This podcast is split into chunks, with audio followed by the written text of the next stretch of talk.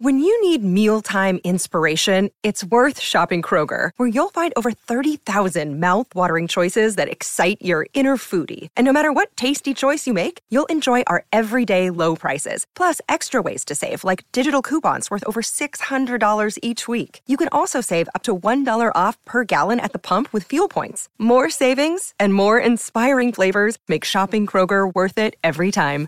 Kroger, fresh for everyone. Fuel restrictions apply. Woke up this morning into my car to start my day. First Yeah. stop is my buyer. Yeah, if uh, if you say something that you're not comfortable with, just uh, say, "Hey, I want to start." You know, give it a second or two of silence so I can find it on the waveform. Uh, say, "I want to start that over," or yell "boop" so that it makes it really funny. And, and then it'll, then I'll find it. Yeah, if I spit out a four letter, letter word or something else, pause for a few moments. Yeah, that's fine. All right. Welcome, everybody, to the Value Clarity Podcast, where we talk about customer perceived value and everything it takes to actually deliver that to your customer, everybody in your company that it takes to engage.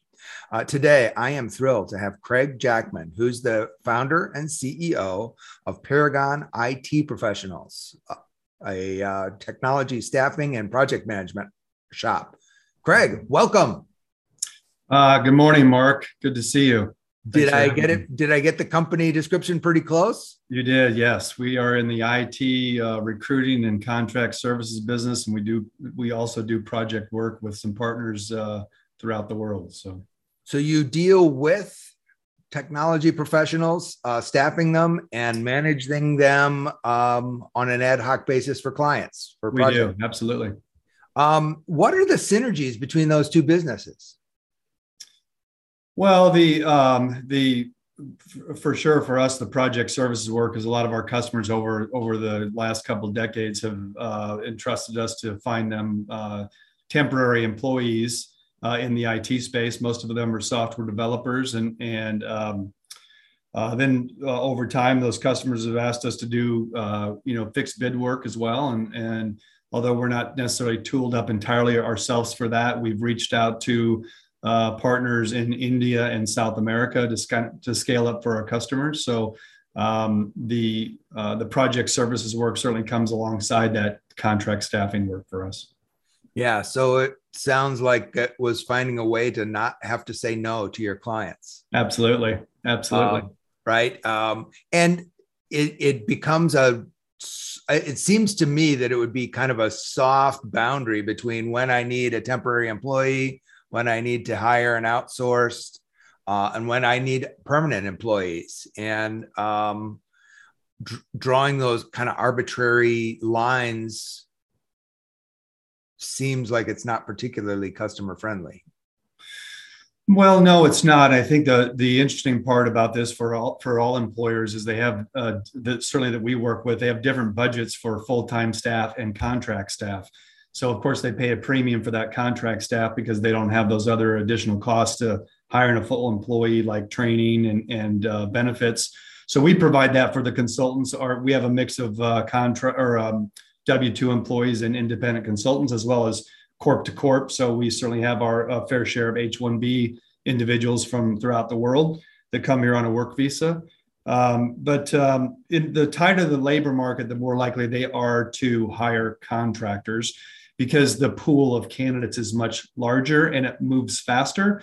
So it's really about a war on talent right now. And it had, quite frankly, it's been going on in IT for a very long time, multiple decades.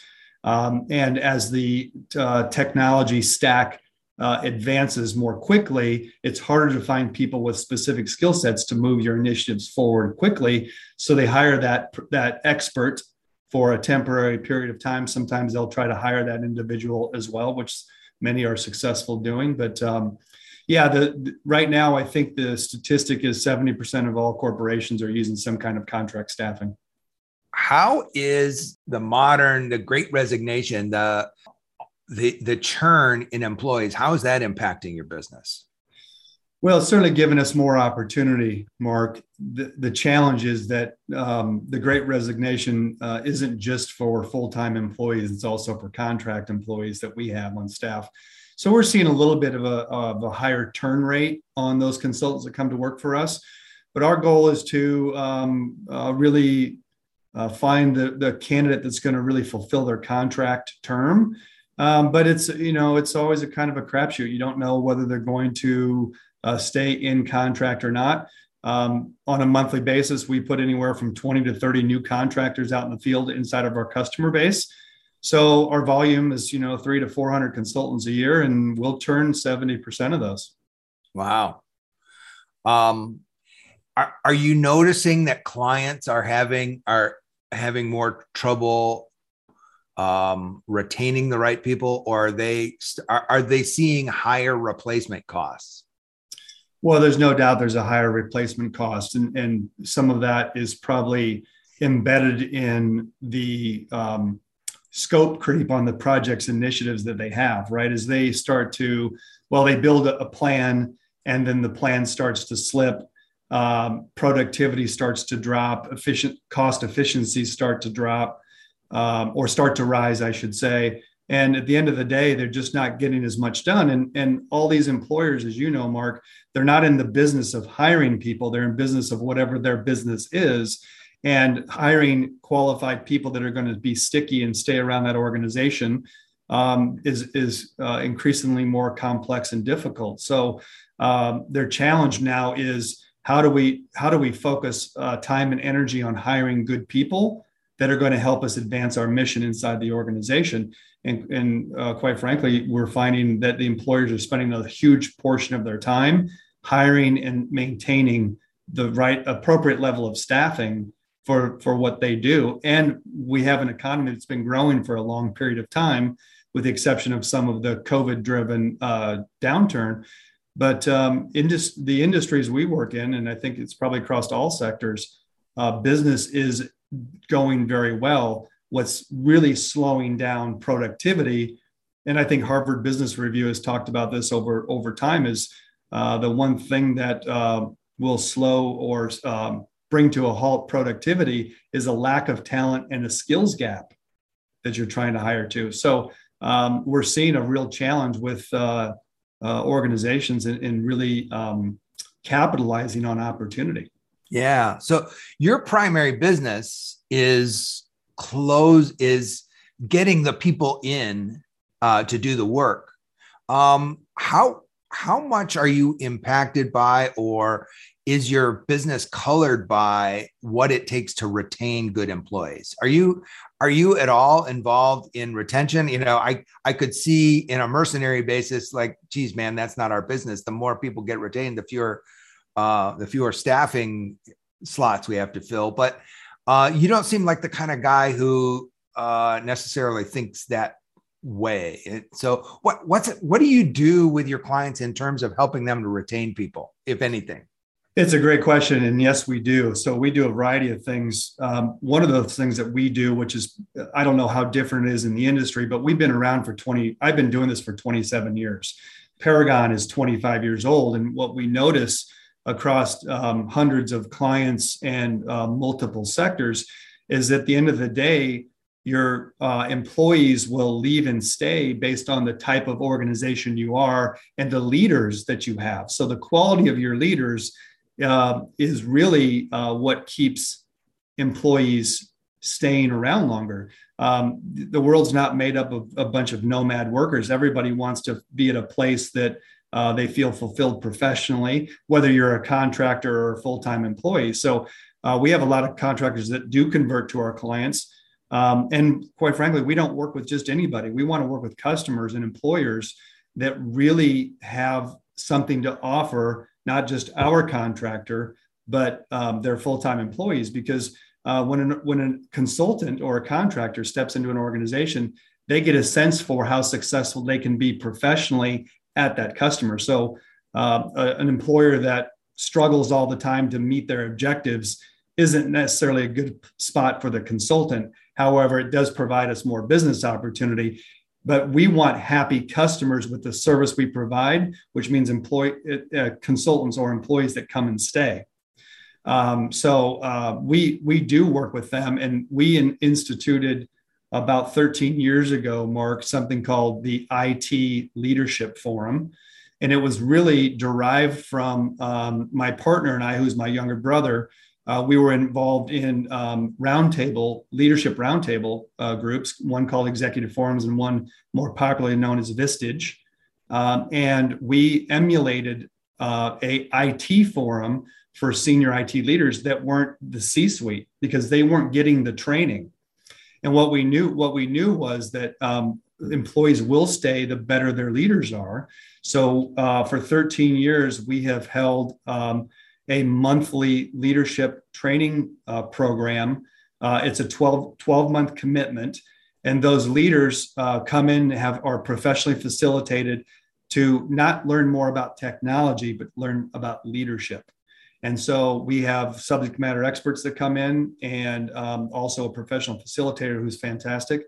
And we run this in uh, Minneapolis, Des Moines, Omaha, and soon we're going to install one into the Phoenix area. Uh, really fascinating. Uh, you know, I a bunch of thoughts came in. One is a really nerdy one uh, that we might even just cut out of this, but uh, the the traditional economics assumes that people are emotionless, passionless, and they just come in and do work. And uh, the the rising field of behavioral economics realizes that people are have human needs that just don't fit into the uh, the mathematical formula underneath the supply and demand curve. And um, I'm I'm a nerd about the difference between uh, theoretical economics and real world behavioral economics. And um, man, there's there's actually business in the disconnect between those two. Absolutely. Um, well, Mark, I mean, I think people would assume that contractors don't care about the employer they work at because they're just getting paid on an hourly basis. The truth of the matter is, they really care. They still have to go to work and they're still spending 40 to 50 hours of their life on a weekly basis uh, you know, really inside of an organization. And the better they feel about that, the work and the outcomes, the vision of that company, they still feel a part of that, although they might not have to uh, uh, participate in the office politics as much. It's still meaningful to them. So I have a lot of consultants that quit an organization, even though they're getting paid a lot of money, because they just don't like the people. They don't like the vision. They don't like the company. They don't like the manager and these this is kind of the, a misnomer in the industry. I i heard from somebody i haven't looked up this SHRM study the society for human relations management um, said somebody said that they discovered that technology jobs uh, replacing a technology person costs up to six or eight times the base salary rate when you calculate in lost productivity delayed projects mm-hmm. uh, and so forth. It, are, are, have you seen that, or can you? Uh, I, I haven't bothered to go look. I mean, so I'm asking you to. I'm I'm the lazy guy asking you to verify anything that you see um, as a practitioner in that industry. Yeah, right on. I think we've, you know, I've been in this industry a very long time. I started this business when I was 28, and um, things have certainly changed over time. I left IBM. I worked for IBM for a couple of years, and I sold technology two years before that. Um, and it was the first time that IBM have ever, ever, ever laid off employees. And when I was there, Mark, um, there were people had been there 40 years that never had a resume. And so this is actually how I started Paragon um, because I saw a gap. But um, what we do find is that if you look further down um, the, the da- downstream implications of, of losing good people, it's lo- it's not only just lost productivity it, it then starts to get into how people feel about an organization. If you've ever worked somewhere where there weren't enough people to do the work and the intense pressure of that uh, people really um, you become disillusioned in their role. Not only become disillusioned in their role they become disillusioned with their employer and they start looking for other opportunities that fulfill this primal or biological need to feel part of something um, and so I even to, as, once you start losing leaders that are meaningful to a company, because they eventually those leaders will eventually leave, and then the floodgates start to open up, and people are just going wherever the best leaders are. So the downstream implication and cost of that is um, almost immeasurable. Uh, and no, I mean, people have tried to measure that, and I think you're probably right on with six to eight times. Um, I can just tell you that um, the uh, inherent cost of losing brand, uh, brand recognition, or a positive brand uh, emphasis in the marketplace as a business owner is unbelievably costly. Yeah. So yeah, my whole thing, as you know, is um, actually taking all of those permutations and trying to help a client put a dollar value to them. Um, mm-hmm. So the logic is here's the logic. Uh, and now ask questions to, to turn them into dollars. So let's let's recap and let's do a little thought exercise here, if you don't mind, of what is the cost of losing technology people. So you've already mentioned uh, some brand effects. Uh, you've effect that um, when you lose, start losing people, the people that remain are overworked, disillusioned, and probably less productive. Even though you're asking them to do more, they're actually getting less done. Um, projects are delayed, uh, and there's whatever market or or cost, whatever financial advantage you anticipated for that project uh, is being delayed. Uh, so your ROI goes down just simply because you're waiting longer for the first payback to happen, um, if it happens at all does uh, project success rate go down? Pro- project su- success rate goes down, and then uh, future customer acquisition or project acquisition starts to diminish, which is an erosion of the brand. Um, and it's a downward spiral from there, Mark. Yeah. What else are we missing? Certainly, there's you know the the hiring cost, the the cost that they paid uh, Paragon IT professionals uh, in terms of search and hiring costs yeah, um, and that's the that's the easiest one to measure and the most obvious one. Uh, we measure uh, leadership loss productivity. If you have uh, leaders or and an organization, leaders inside that organization that aren't focused or hyper focused on creating an efficient uh, interview uh, acquisition and onboarding process of good people, then the, the amount of leadership hours spent unsuccessfully hiring people is immense. And I've had a customer do this math, and he's a he's an Iowa it's an Iowa ag uh, insurer, and he was this chief information officer. He did this study about seven years ago. He's one of our good customers. In one year, I think he lost 1,300 hours of leadership time unsuccessfully hiring employees. Wow. So you know, if you look at that across your leaders, and if you just look at a busy leader and said, if I were able to give you 10 hours of your time back to be with your children, be at events, be with your spouse, get in a better headspace to be a better leader for our company, what would that mean to you? Yeah, eh, just sit quietly at your desk and think big strategic thoughts rather than that's right. The frantic, I've got to fill this slot thoughts. Yeah we um, have we use EOS traction, as you know. Yeah. Um, and one of the big things uh, uh, that are instilled in us by using traction is clarity breaks. When your leaders don't have time to make sense of their work on a weekly basis, that one hour of free time to think strategically and organize their thoughts, they become less productive. We see evidence of that all the time. Um, and so you've got to measure that too. How much less did, productive did you get because you're um, in firefighting mode? Right. I um, I wish I could remember. His his book is right behind me, and I I jump up and grab it. But um, he's he's actually uh, a fellow Midwesterner. He's out of I believe Omaha.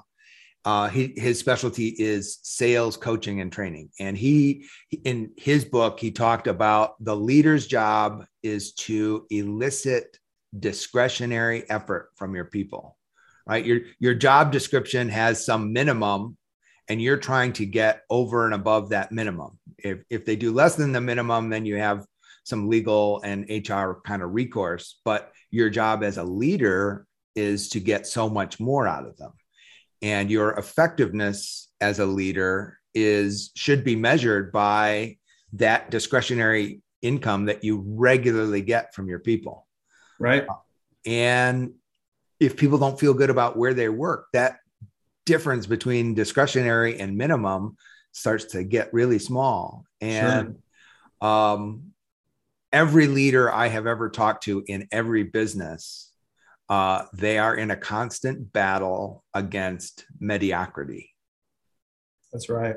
Um, it, and mediocrity comes up in so many forces and flavors. I'm, you know, you know, I'm writing a, uh, I'm doing a project around that, but um, the big battle in the business world is against mediocrity. Yeah.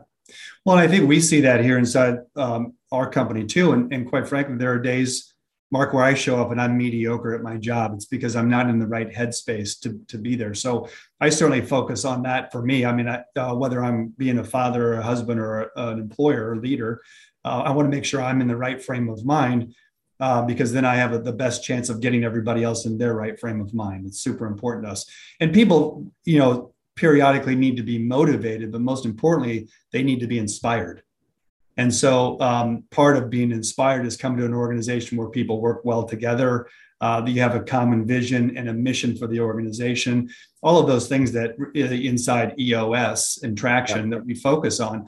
And um, and then we reinforce that on a consistent basis. And I think all companies need to do it. Some are better than others. Everybody knows they should do it, but are they really doing it? Are the leaders leading in the capacity to get that extra um, effort and and uh, inspiration out of their people? Yeah. So um, back to Paragon and your business and your differentiation.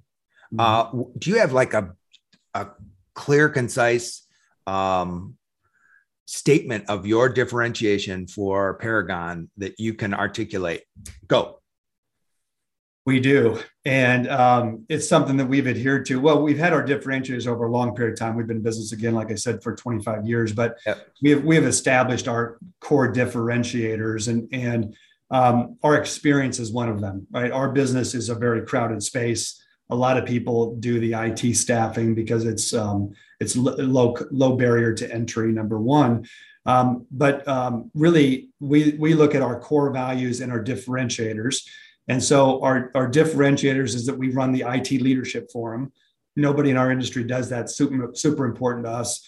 Um, our consultants in their field are really an extension of our organization at our customer site, so they represent us.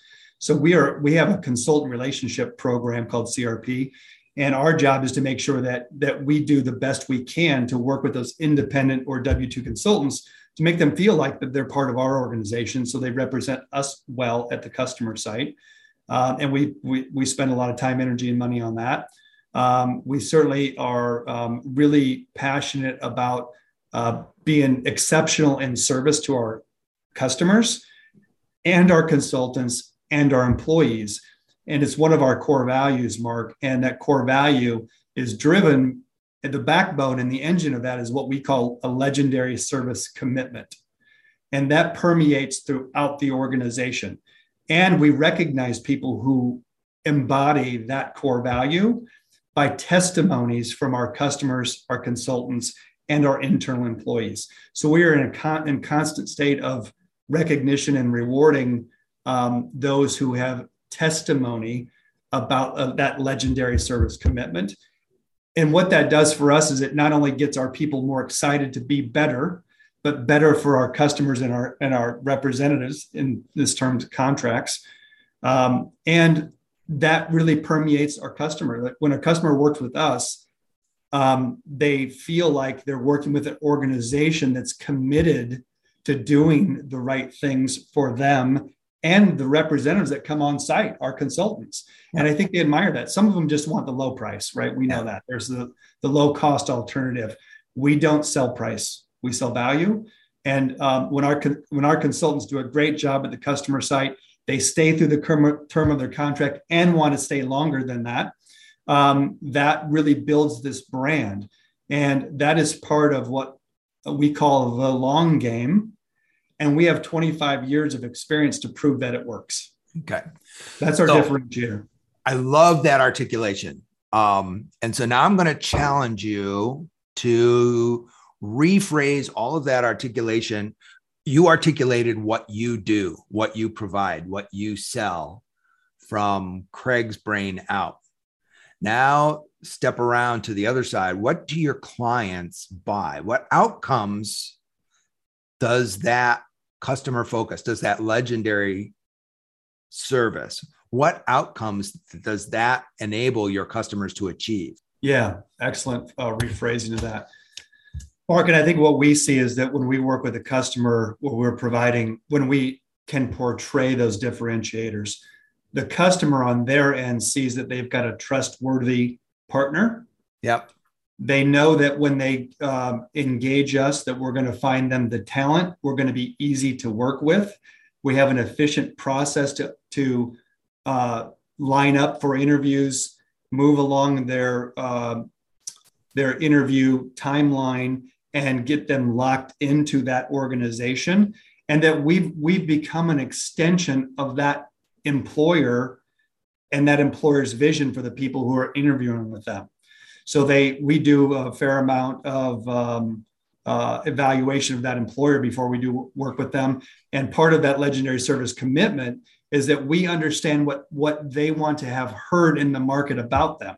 So um, we want to make sure that their brand is portrayed by us the way they want it portrayed by them throughout the community. So they trust that we're going to do it right. We've got experience. We've seen it all, all the problems, and that we're mitigating those problems before they show up at the client site.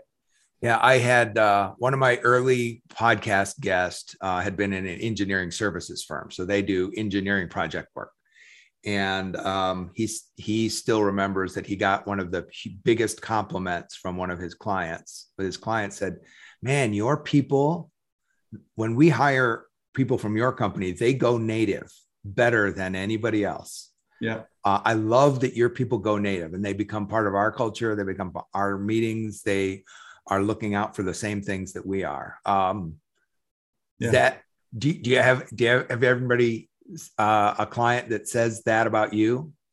You know, we do. We say that we say uh, we hear from those employers, Mark, that um, our people just seem to be better the irony of that is our people are the same people that show up other places too because they're contractors. Yeah. But they the when they show up, they feel um, they feel like we've done right by them and they owe us a debt of gratitude at the client site to do yep. their best work. Yep. Um, and so I think that's what stands out to us. And, and um, we've seen and have heard from our customers that um, we thought we thought all you guys were just the same. Yeah. So I'm going to challenge you a little bit. Uh, we a couple minutes ago we went through and quantified all the different uh, aspects of costs of retention. Mm-hmm. And you described some customer outcomes of they feel you know, easy to do business with, easier to fill that slot. Can you draw a direct line between your differentiation and that whole string of cost elements, right? Those hidden costs of retention. Um, and do you do that regularly with your clients saying, yeah, you've experienced us being do- easy to do with? Or with a new pers- prospective client, our clients find that this is what they, you know, this is what they experience working with us. And we believe, and they've told us that it has this cost, this cost, right? That brand cost, the attention cost. Um, it's hard to get a client to say, I can estimate that numerically, but it's easier to get them to say, yeah, I believe that. Uh, do you have those kind of drill down into from that that high level, easy to do business with into here's what it means in dollars and cents. Here's where it hits your brand. Here's where it hits your cost. Here's where it hits project costs. Can do you ever do that with your clients? We do it periodically, Mark. I'll tell you, that's pretty heady stuff um, when the customer is, I can tell you in the leadership forum, we talk about that a lot. Uh, we talk about the value of a strong leader, number one, but really the efficiency and uh, uh, the efficiency of their um, their interview cycle and engagement of candidates when they come on board. So um, we have actually done the math over the years on the the downstream implications and the costs for customers, and then they start saying, okay, listen, we trust you.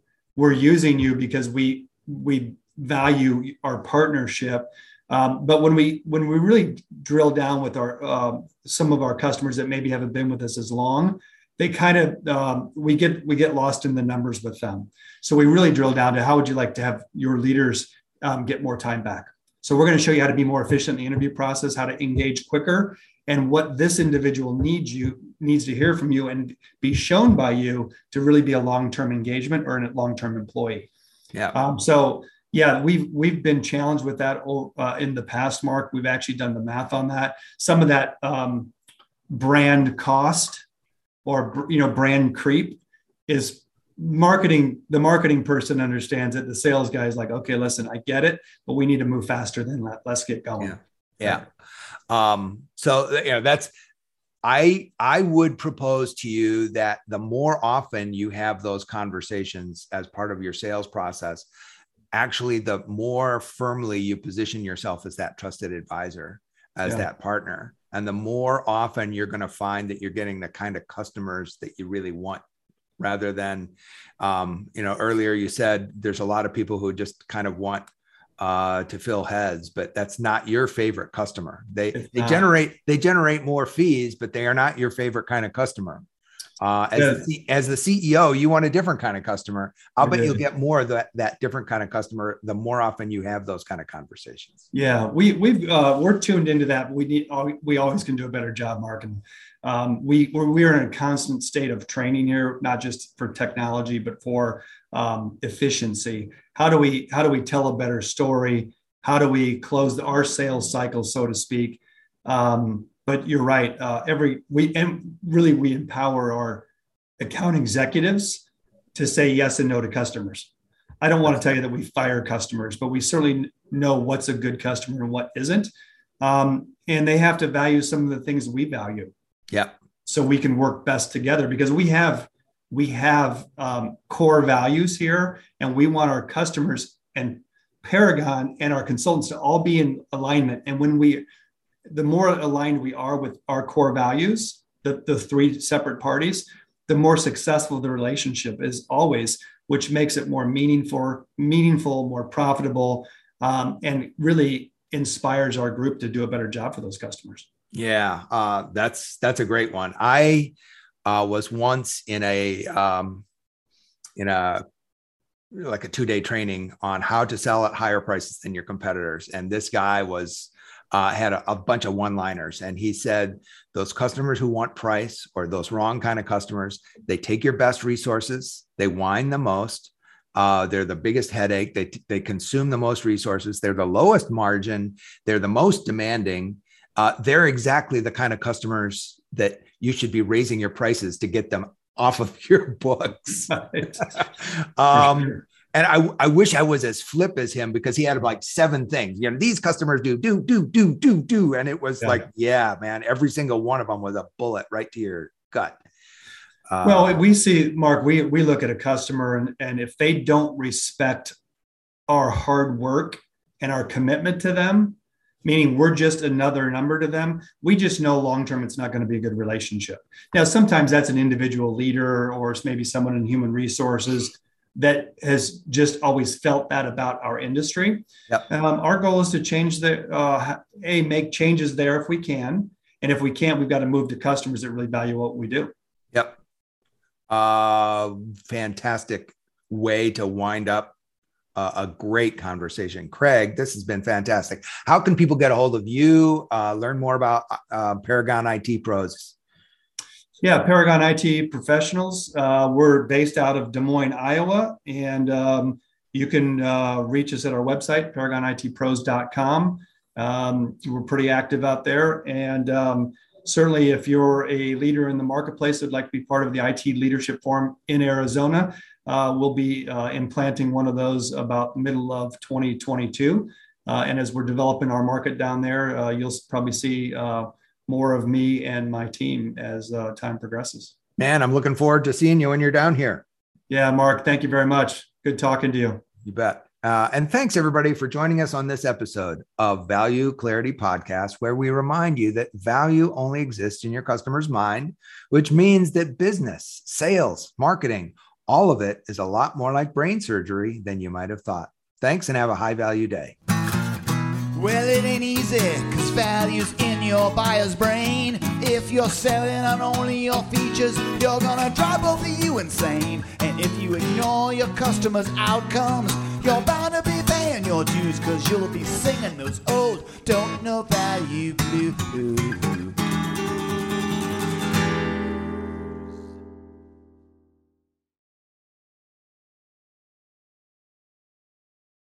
This podcast is a part of the C Suite Radio Network. For more top business podcasts, visit c-suiteradio.com.